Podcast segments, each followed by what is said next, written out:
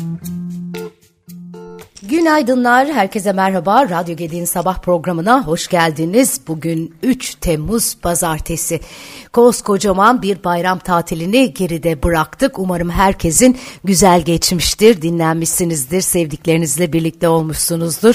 Kurban Bayramı'nı da kutladık. Herkesin geçmiş bayramını da bir kez daha kutluyorum. Evet, yeni haftaya başlıyoruz. Ee, oldukça e, önemli yine e, gündem başlıkları var.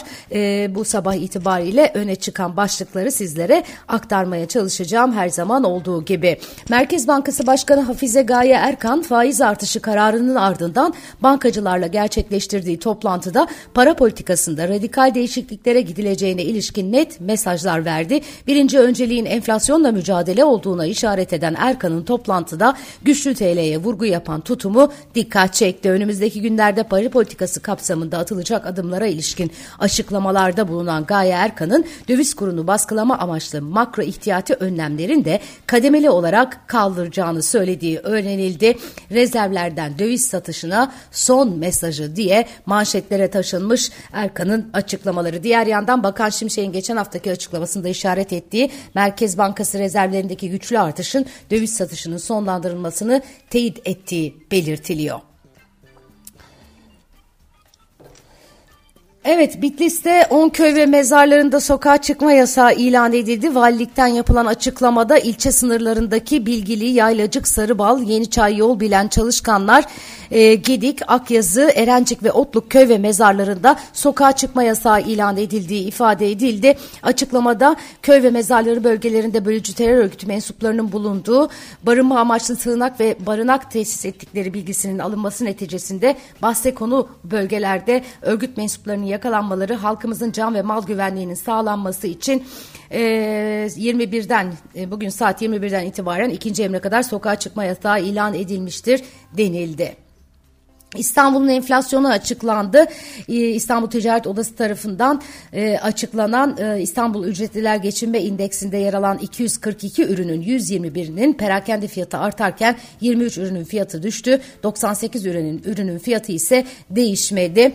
E, baktığımız zaman rakamlara %55'in biraz üzerinde bir aylık perakende enflasyon karşımıza çıkıyor. Fiyatlarda artış en çok artış yaşanan ürün kıvırcık salata olmuş. Ee, bu haftada e, ayın 5'inde çarşamba günü e, Türkiye'nin enflasyonu açıklanacak e, TÜİK tarafından. Merkez Bankası özet döviz e, pozisyon raporlamasının kapsam ve sürecinde değişikliğe gitti. Raporlama sürecine ilişkin yapılan ilave değerlendirmeler neticesinde raporlama yükümlülüğü 50 milyon e, TL e, ve üzeri kredi bakiyesi bulunan firmaları da içerecek şekilde kapsama giren tüm firmalar için 2024 Ocak raporlama döneminde başlamak üzere e, ertelendi. İstanbul'da enflasyon serisi sürüyor demiştim 55,19 9 e, perakende e, fiyatlardaki e, enflasyon e, değişim e, e, toptan fiyatlarda ise %64,27 olarak gerçekleşmiş. Doğalgazda Temmuz tarifesinde değişikliğe getirme, gidilmedi. BOTAŞ Temmuz'da itibariyle elektrik üretim amaçlı gazın satış fiyatında sanayi kuruluşlarında ve mesken abonelerinin tarifesinde değişiklik yapılmadığını bildirdi. Bu arada benzine yine zam beklentisi de var. Ee, onu da e, sizlere aktarmış olayım.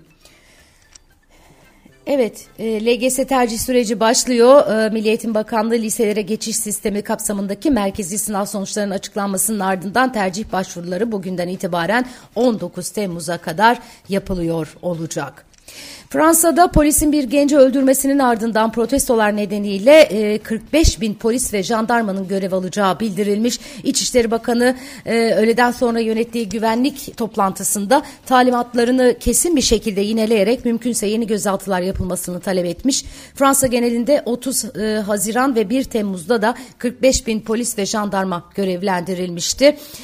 Olaylar büyüyor Fransa'da pek çok kentlerde epey epeyce bir tansiyon yükselmiş durumda sevgili arkadaşlar.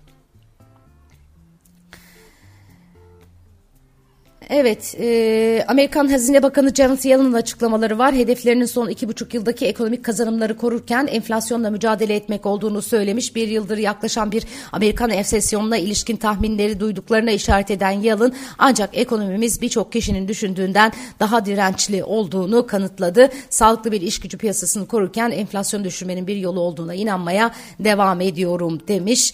E, bazı rakamlar da geldi ABD tarafından. E, kişisel tüketim harcamaları Mayıs ayında %0,1 ile beklentilerin altında artış gösterdi. E, %0,2'lik bir artış beklentisi var idi orada.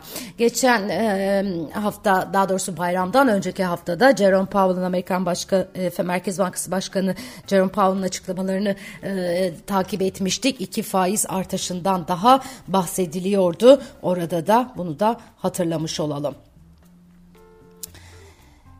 Evet, e, Avrupa Birliği gelecekte ortaya çıkabilecek salgınlara hazırlık için yıllık 325 milyon dozluk aşı üretim kapasitesi rezerv etmiş.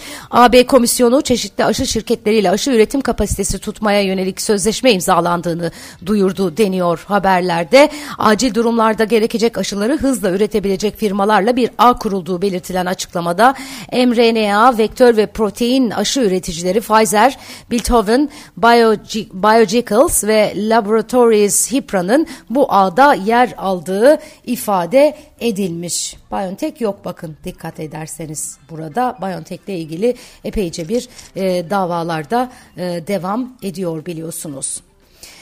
Evet dolar TL'de e, yukarı yönlü hareket devam ediyor. Güne yeni haftaya 26 liranın üzerinden e, başladık. 28-30 liralara bu hafta içerisinde ulaşabileceğine işaret eden e, beklentiler var idi. Bugün öğleden sonra saat 16'da ekonomi sohbetlerinde kıymetli dostum Taner Özarslan benimle birlikte olacak. E, piyasa beklentilerini konuşacağız bayramdan sonraki ilk hafta içerisinde ve tabii ki Şimşek Erkan ikilisinin yeni adımları e, doğrultusunda.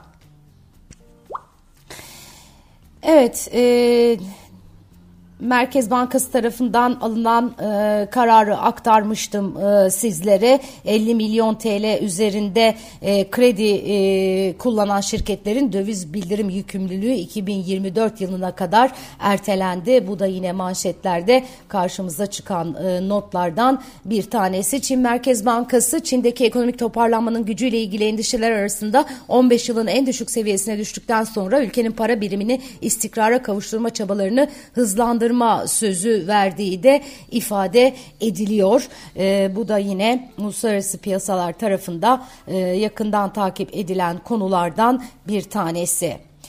Ekonomik büyümenin öncü göstergesi olan PMI verileri e, öne çıkıyor yine. E, Türkiye dahil 17 ülkenin Haziran ayındaki imalat sanayi performansları bu hafta belli olacak. Türkiye'ye 5 aydır eşlik eşik değer olan elinin üzerinde yer alan e, PMI seçim ayında 51,5'la yatay seyretmişti. Haziran ayında imalat sektörünün faaliyet koşullarında iyileşmenin sürmesi bekleniyor.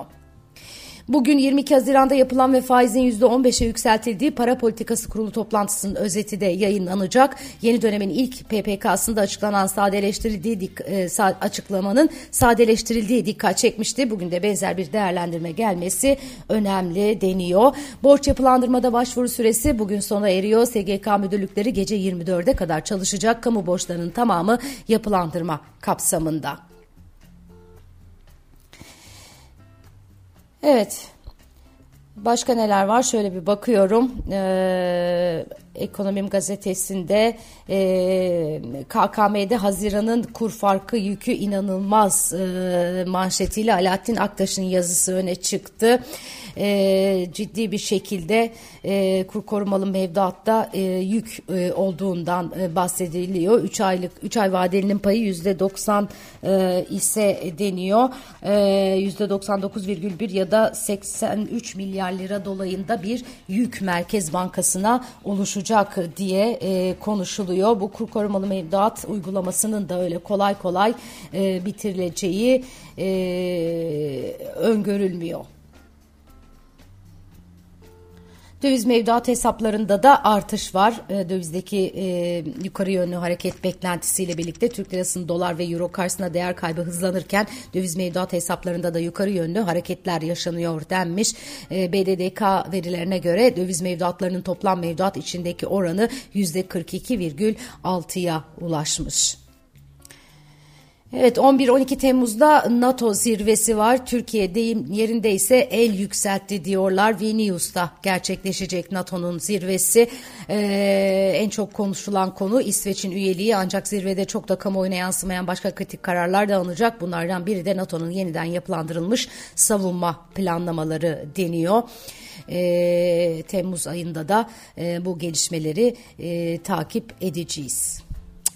Evet, e, bugünün notları özetle böyle. Güzel bir hafta diliyorum e, herkese. E, koca bayram tatilinden sonra biraz e, bugün stresli olabilir işe dönmek. Herkese kolaylıklar e, diliyorum. Saat 16'da da ekonomi sohbetlerine bekliyorum. Hem Radyo Gedik'te hem de Gedik Üniversitesi'nin TV kanalı Gedik Uni TV'de YouTube üzerinde buluşmak üzere canlı yayında görüşmek üzere. Hoşçakalın.